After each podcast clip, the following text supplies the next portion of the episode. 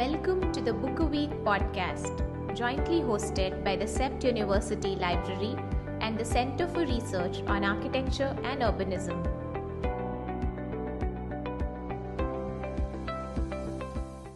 A warm welcome to all our listeners of Book a Week podcast. I'm Rajshree Rajmohan, graduate from CEPT Ahmedabad, also a human rights activist, academician, and a mother of two. I'm currently engaged as a senior architect with Chandramohan Associates in Trivandrum, Kerala. I have coordinated Vayanashala reading initiative for architectural texts for IIA, Indian Institute of Architects, and also uh, Trivandrum Talkies, which is a documentation of the city's oral histories.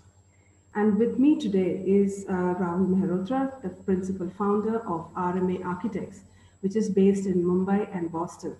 Rahul Mehrotra is chair of the Department of Urban Planning and Design and the John T. Dunlop Professor in Housing and Urbanization. He has written, lectured extensively on issues concerning architecture conservation, urban planning and design in Mumbai as well and, and in India. His writings include Banganga in 1996, that's on the Sacred Tank. Uh, then he co-authored the Bombay, The Cities Within in 2001, public spaces in uh, Bombay, anchoring a city line, which is a history of the city's commuter railway that came in, uh, the book was published in 2000, and Bombay to Mumbai, changing perspectives. Besides writing in Mumbai, he has written widely on architecture and urbanism. One of my favorite texts, in which uh, which was published in 2011, was Architecture in India since 1990. Um, and it is with this highly abridged introduction that I welcome Rahul Mehrotra to share with us insights into his latest book, Working in Mumbai RMA Architects, published in this year, published this year in 2021 by the CEPT University Press, Ahmedabad.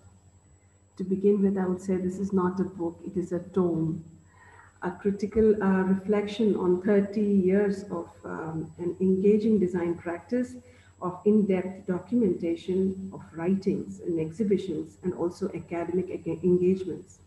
It is meticulously edited, edited by Kate Cahill into five segments, uh, each referring to uh, projects that um, address questions generated by the complexity of the design program and also its context, both micro and macro. Uh, the photographs are uh, by Rajesh Vora, and whose frames not just capture the well-crafted spaces and its details, but also the invisible labor of RMA design team, their craftspersons, and their model makers. Yeah, so nice to have you with me to, to begin with. And I'm so glad that I, I usually discuss your books with a group of uh, architects and students, and it's the first time I'm actually getting to speak to you, the author of the book. So it does feel a little strange.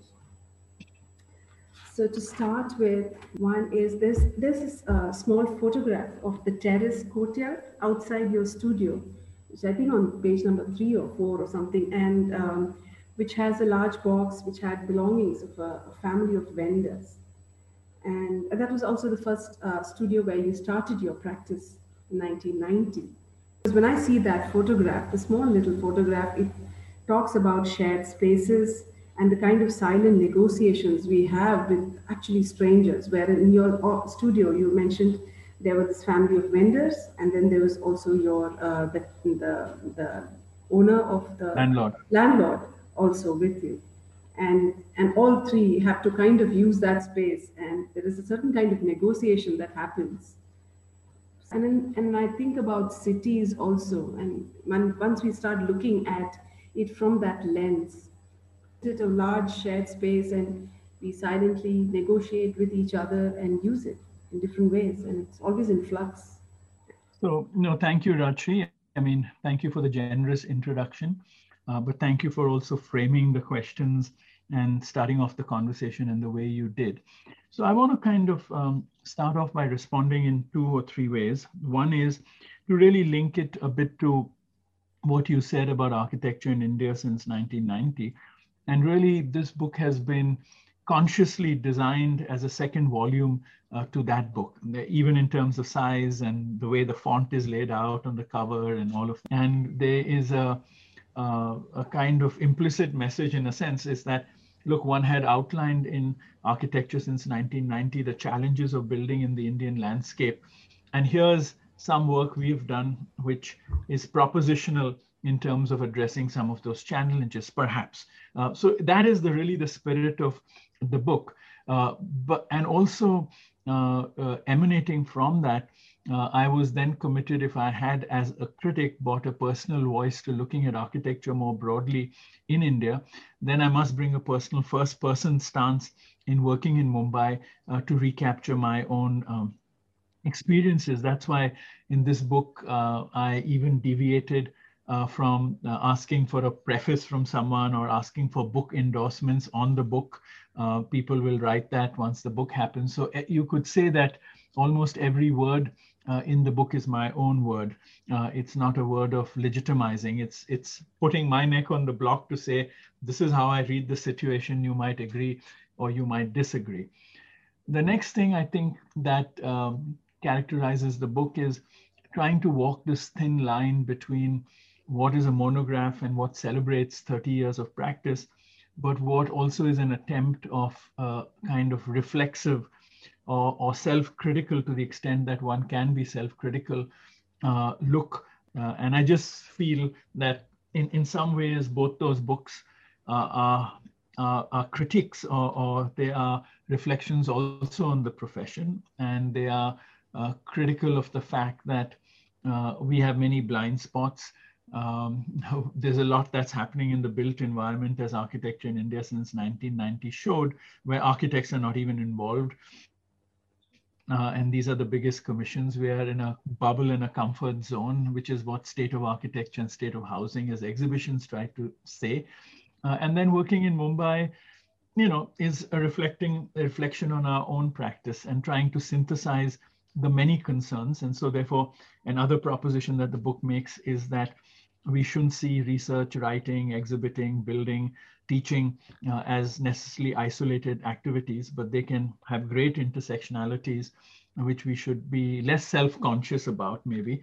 Uh, I think the integrity within the cultures of each one of those sub-practices is very critical to safeguard, uh, but we shouldn't be, we shouldn't make them so precious that they don't create the productive transgressions uh, that actually inform them.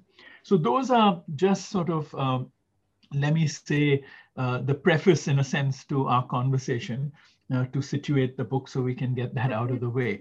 Almost feels as if a critic is writing the book when you read it. It doesn't. Why I make I make the statement is primarily because uh, you ask very poignant questions throughout, and and you also state problems that you faced during the project. And if I were to compare it with the other monographs I have read earlier and uh, of other uh, pro, uh, uh, other architects, uh, it's all good, good, good. You know, it's it, it, there is a, there is a positive uh, sentiment and everything is right, but everything is never right from the beginning of the project. For instance, uh, when you talk about the Hathigaon project, and uh, and the kind of challenges, and you have also you have also showcased the timeline there, and the kind of challenges you faced from the beginning, and how it is and what we see or the, the student sees or when your projects are also discussed in studios extensively. So when the student sees is the final project, the, the design and the plan and the section, and they are not seeing the backstory at all, which went into the whole making or the whole process of the design process.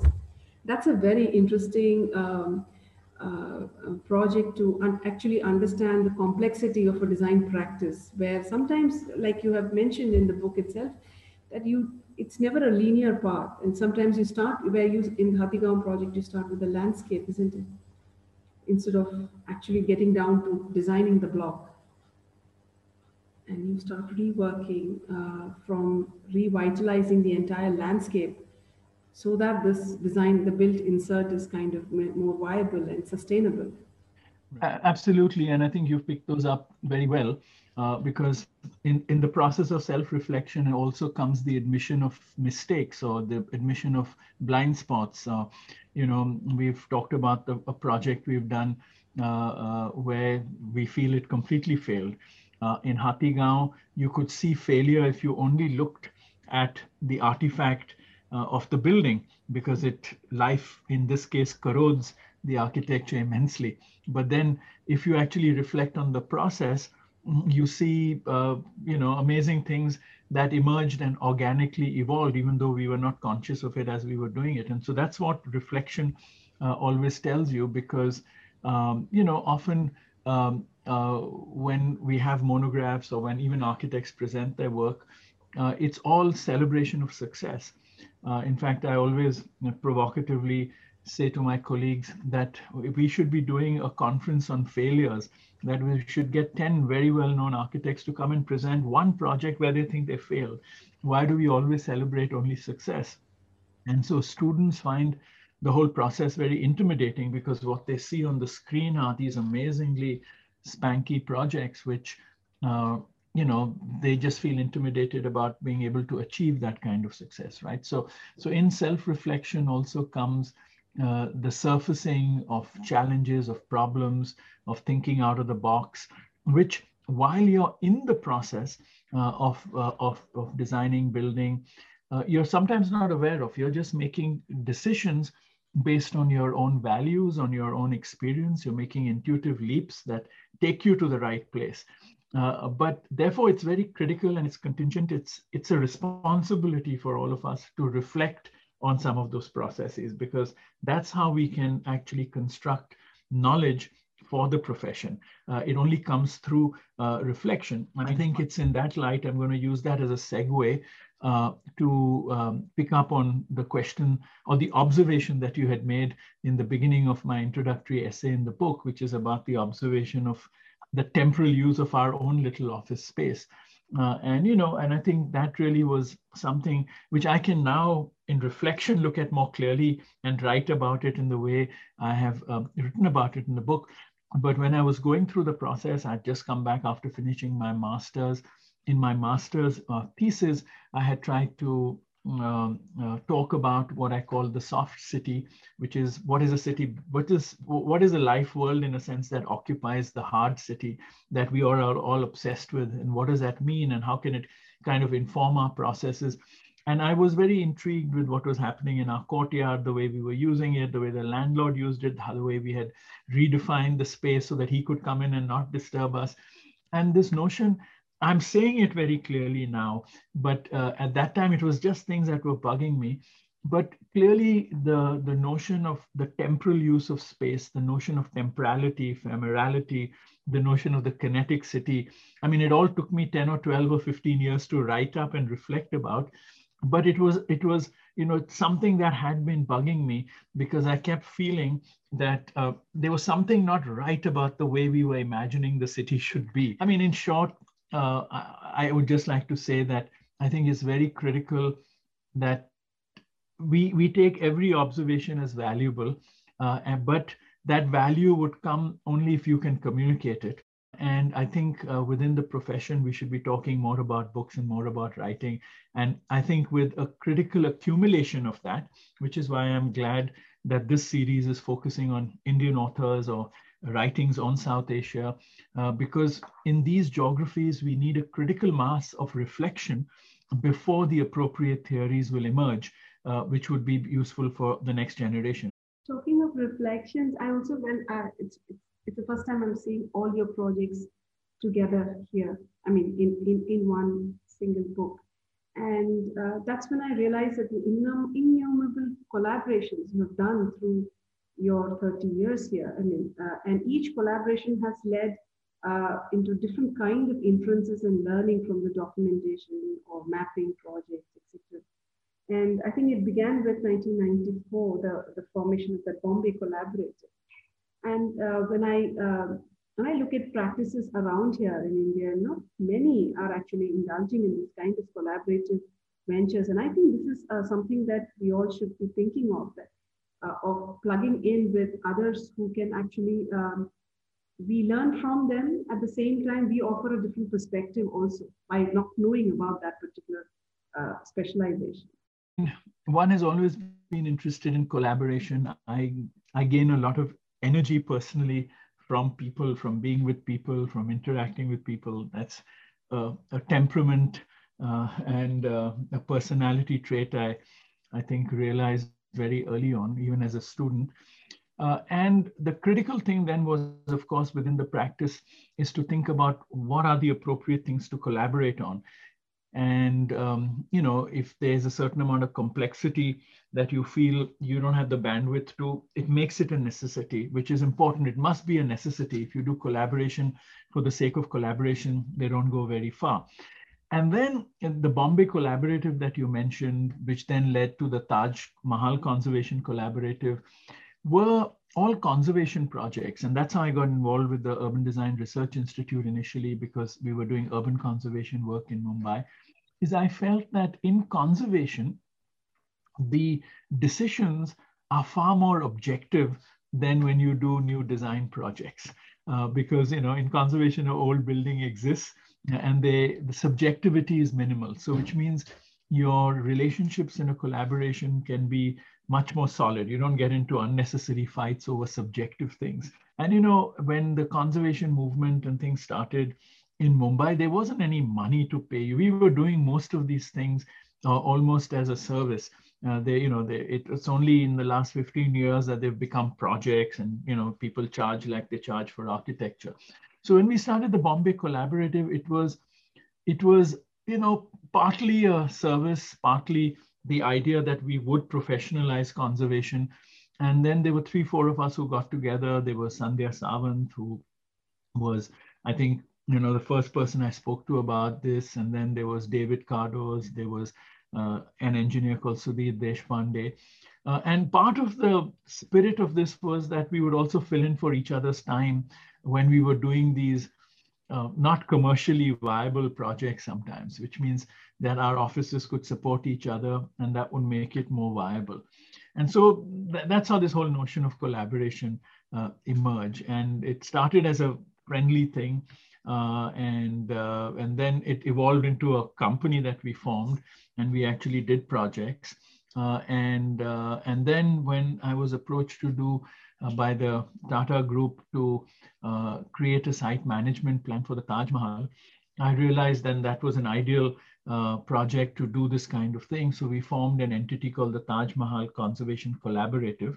Uh, so it didn't have any of our names in it, but it had many experts who came around as part of the collaborative. We worked on for 10 years on that. And it's interesting that even on the site in Agra, we were known as the TMCC.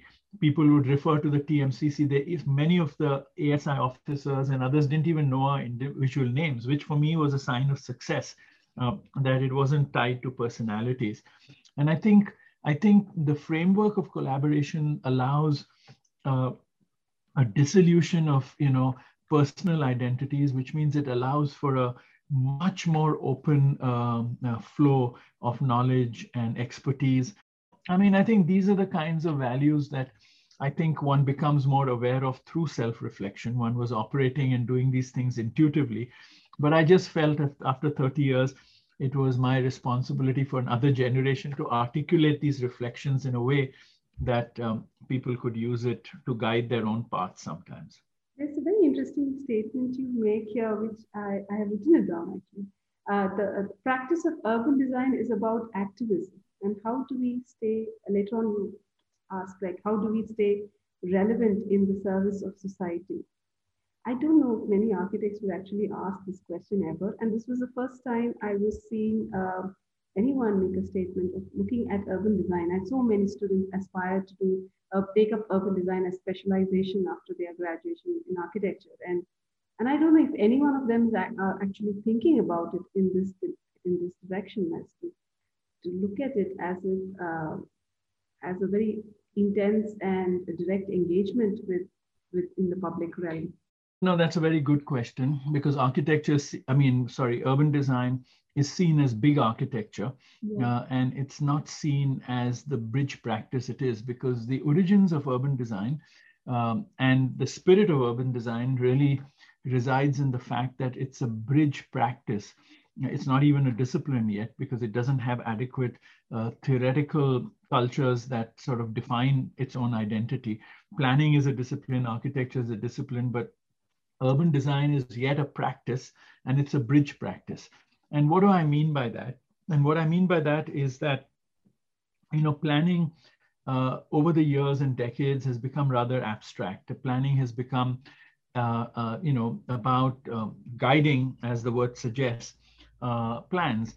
Uh, and these are codified in the culture of planning uh, as two-dimensional um, propositions, right? They become land use plans or they become policies, etc., right?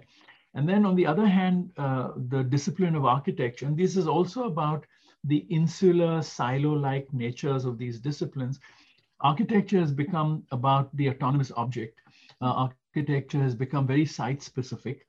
Architects put on a blinker when they look at their site, and you know, besides the setbacks and the FSI that's available there, they don't even care what happens on the street uh, because they feel they're not empowered to do that.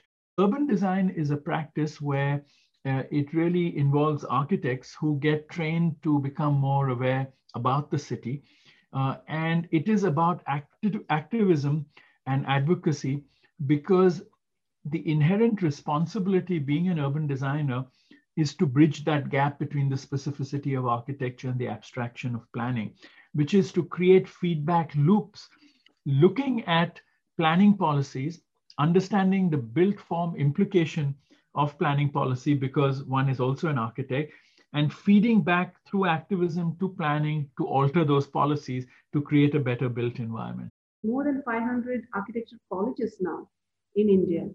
And if you uh, were to look into their thesis studios uh, at the graduation level, what they are, the focus essentially becomes of uh, creating forms, which iconic forms. And this comes also from this whole uh, plethora of images from Pinterest, etc., where there is no understanding of the context or uh, what is happening around or the history or the culture, but it's the image, how and, and the skill of the of that particular project. Uh, and that is when I thought your this particular book was very relevant because I can now we, we can showcase that it is not only about your uh, building or the spectacle that a building has to be. Buildings don't have to be a spectacle to begin with.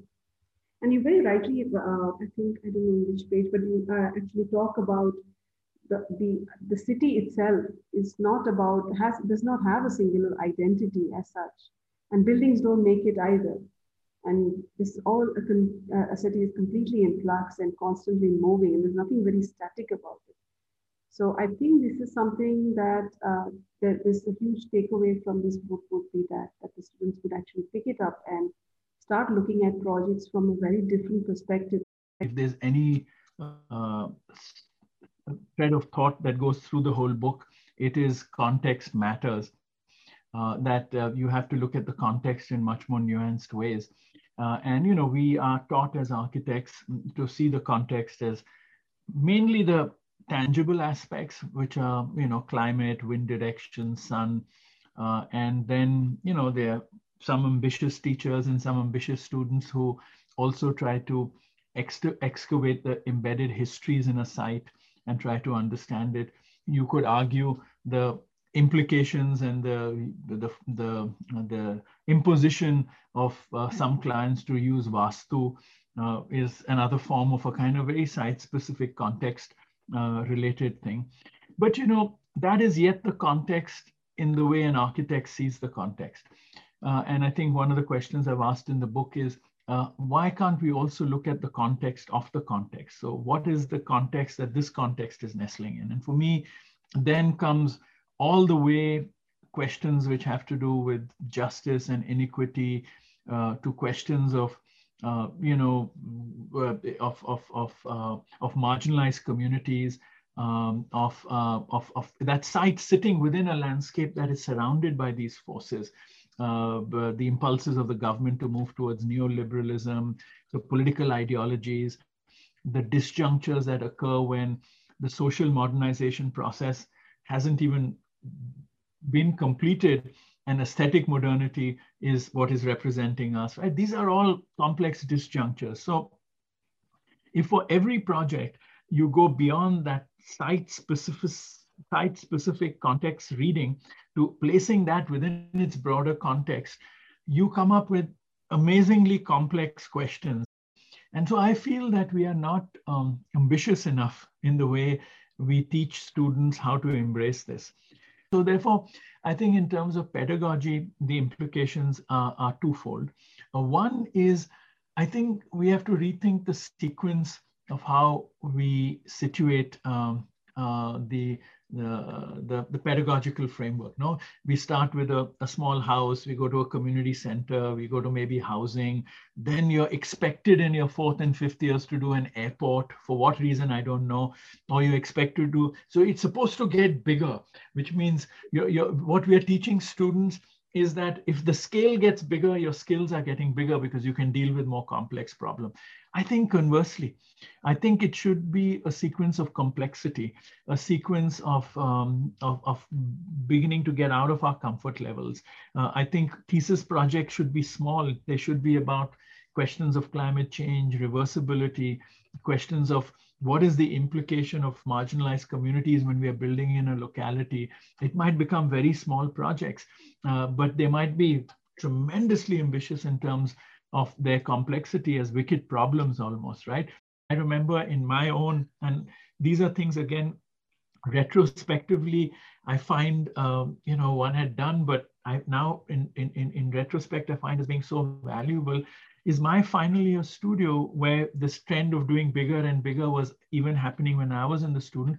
I chose to do a very, very small uh, uh, uh, school in Lakhabhai Patelni Pol in uh, the Pol area, where there were three houses that had collapsed and the site was just three houses wide. And I did a, a, a little neighborhood school there and built it in steel because uh, it could be prefabricated and taken into the pol. And it also is the same vocabulary as the pol wooden houses or frameworks. It was the smallest project. And I now when I look back, I'm glad I did that because it the bigness never obsessed me you know, um, uh, of, of what architecture would be, but the questions became very exciting. Uh, and so I think that is um, really a big question for for education. And talking of questions, it, I, it is triggered. Uh, there is this uh, wonderful quote by uh, Charles Correa in, I think, the Cubitt, uh, uh, the Cubitt Thomas, uh, Thomas Cubitt lecture in 1983 that he had given where he says that we are only as big as the questions we address and, and we must confront them also. And um, that's what comes to my mind and when I um, look at your own work, in, in irrespective, I mean, in, in, your book, you trace uh, projects from interior to your an interior down to um, the uh, larger scale mapping and conservation projects, etc. And one, there, there, are like, maybe I'm wrong, you could correct me. There are these five or six points that come through, which will always be there, irrespective of the scale of your project. Uh, one would be a reinterpretation of the design program, no matter what the, the functions are required. that, that concern is always there. You'll either reinvent it, make it go upside down, look at it from a totally different perspective. So something of this, that engagement happens with the design functional program.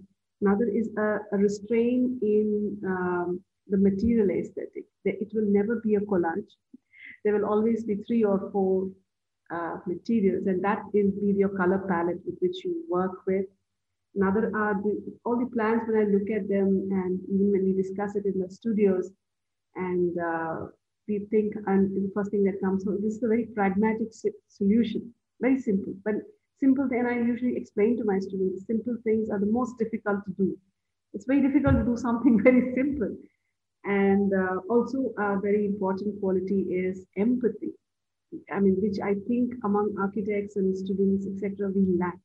We don't just have it only. Somewhere down the line, we have just flushed it out of our system. So, and which I think um, comes through, uh, and also also the relationship, obviously, like you mentioned earlier, with the context, irrespective of the scale of the project. There's always some interesting ways in which you connect with the history or the landscape or uh, the culture of that place. So um, these are the things that come through. And when I look back at Charles Correa's uh, that particular quote, I'm like thinking that what is the primary question that you seek to address? And I think for me, the primary question is really, like I said, context matters. how can that project benefit the locality that it's landing in? Uh, for me, I think that becomes really uh, the, the, the important question. I mean, it really is uh, about, uh, you know, thinking globally, but really acting locally. Uh, and so for me, every question then becomes, uh, if a rich person is building a weekend house near this village, what does it mean for the villagers? What does it mean for the person building it? What does it mean for the culture how could it disrupt in a positive way the culture of the place or could it contribute to the to the culture of the place? Uh, it, it's always questions like that. Whichever project uh, you point out i can the lmw corporate office in coimbatore which was you know when we were just starting the practice we were lucky to get that and that project wasn't known by anybody because the clients were so low key they said they don't want it published anywhere. So i think the first time it's really been published in any substantial way is almost 30 years later. But there it was 1994 when they approached us 1992 was the um, uh, liberalization of our economy as part of the brief they had told us they want a seven story glass building with a fountain and garden in the front and parking behind uh, they had an Australian curtain glazing manufacturer who had worked out an MOU to import the curtain glazing. So they were ready to go with that kind of global image paradigm. And for us, you know, when we looked at that context, it was at the edge of the cantonment. It was partly industrial. No, no building was more than three, four stories high. Uh, and uh, so for us, the, the form, I mean, we said, no, it's, it's, it's got to actually reinforce this fabric, not disturb it. Uh, but more than that, at that point, we also got into many intangible things because, for example, those clients said you've got they had a very handsome budget for the art, uh, and I said, look, we'd like to get artists involved in building uh, elements like railings and screens and jalis and things like that, and and then that led to a conversation where you know I felt if these clients were so um, uh, aware, they were all young and they were very aware of aesthetics and of Indian traditions. So they were all, uh, you know, what I used to call, I used to call them disco swamis because, um, you know, they could straddle the West and East very easily. They knew the shlokas, they participated in prayer every morning. Uh, they were totally into Vastu, uh, but they had all studied in Switzerland and America and, you know, grown up with German nannies and, you know, things like that and I, I found in 1994 we were four years into our practice and i found this was just a mind-blowing synthesis of many things and i felt the building should represent that and not be a one-liner of a seven-story glass building. And for me therefore that was the context that i had understood. I'm saying all this very clearly now in retrospect. And i say this often for students that you you can't be so clear as i'm being clear about these readings when you're doing the project. Then you're you're just using your intuition your value your experience. And that's why education is so important because it programs you to understand these complexities and synth synthesize them in ways they can be expressed in built form. And so for me that was a particular context that i understood and i took on. So that's why the lmw building is very different from the kmc corporate building which is a five story garden sitting in cyberabad which is just glass boxes. Uh, and so, so it, it, so this is what I mean by, you know, how do you go beyond the context of the boundary of the site you're working in and, and pull in all these sort of forces, which then makes architecture instrumental because architecture then has an effect uh, on and on what happens around, you know. Also share a very interesting little anecdote uh, somewhere uh, by um, your little interact your interaction with uh, Glenn Murcutt, and he talks about clients to you and what kind of clients one should actually have. What basically Glenn Murcutt said that you have to be very careful also as clients choose you, you should choose clients because every client determines the next client, you know, and it's so it's it's very it's it's I think implicit in that piece of advice was the question of values. Uh, and uh, and therefore when you are working with someone, you also begin to share and you must be explicit about those values. You can't be just a gun for hire uh, because uh, in architecture, actually every project has embedded in it a project of resistance uh, because there are perceptions of what the solution is. But because we are the ones trained to imagine those spatial possibilities appropriately, sometimes we're also resisting. To put it another way, I would think that it's a matter of alignment of agendas. Uh, so if my agenda aligns with you and we know and we are both open-minded about certain values and trying to find certain solutions, we'll work together. We'll be on the same side of the table, so to speak. But if I know that, um, and it's not to say we've done a project for a developer, but it was a developer that we felt we were on the same side of the table and he felt comfortable that we would resist what he wanted to do, which is what we resisted. And I think we came up with, I believe, a very nice solution. Uh, but uh, uh, I think that's what that was very good advice. And this is not advice in the beginning of my practice. I met him 10 or 15 years into my practice, uh, but um, we became good friends. But uh, uh, but you know, when he said that to me, it retrospectively made me make a lot of sense of what one had experienced. First project which I had seen of you uh, done by you when I was I was just finishing college. I was still in CEPT, and uh, some senior told me you have to go there. You have to see this, and then that was Bandhej, the, the interior project. And then after seeing that, and of course, I had no money to buy any of those clothes which Archana had put up, but I was a regular visitor, and she soon she used to tolerate me there too. So, uh, and that's when I realized that in that uh, about context, and there is sometimes, and that's a basement. It's a basement, and you recreate a small street, and uh, and there are these peepholes you can kind of go in, and I see reflections of that also in all your other build projects.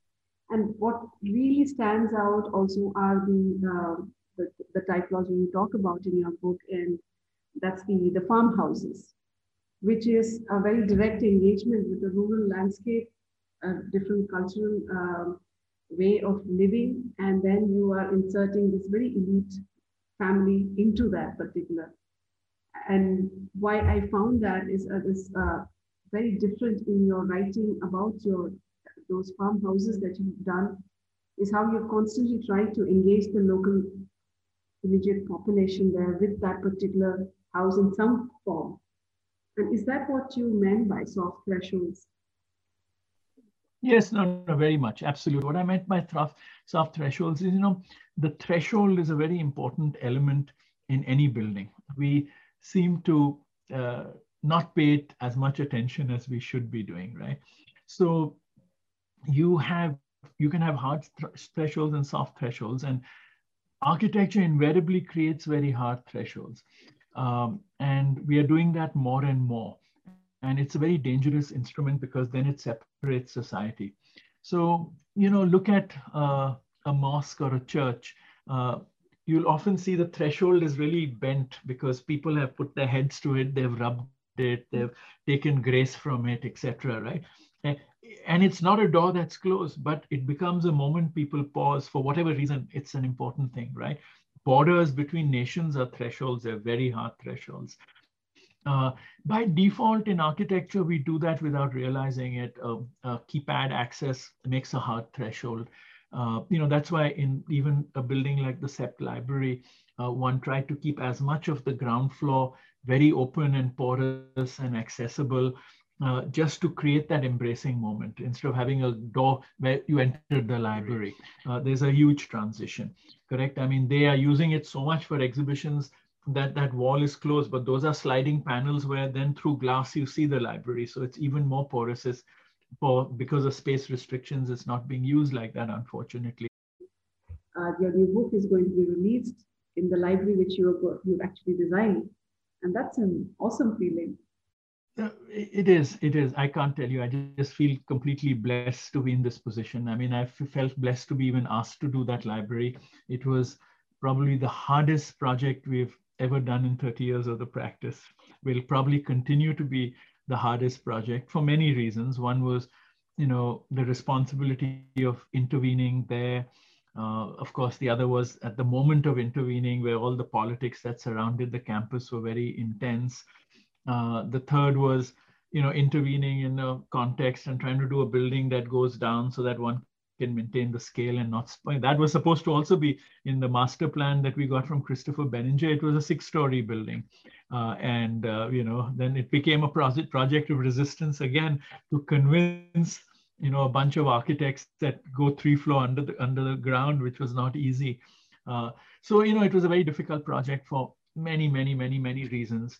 Uh, and uh, but yeah, one feels totally blessed about it, and I feel I, can, I can't tell you how, uh, how happy, but more than happy, more I'm very, very humbled uh, in a way that one has this moment where the book will be released by the library in the library one designed on the campus that one studied.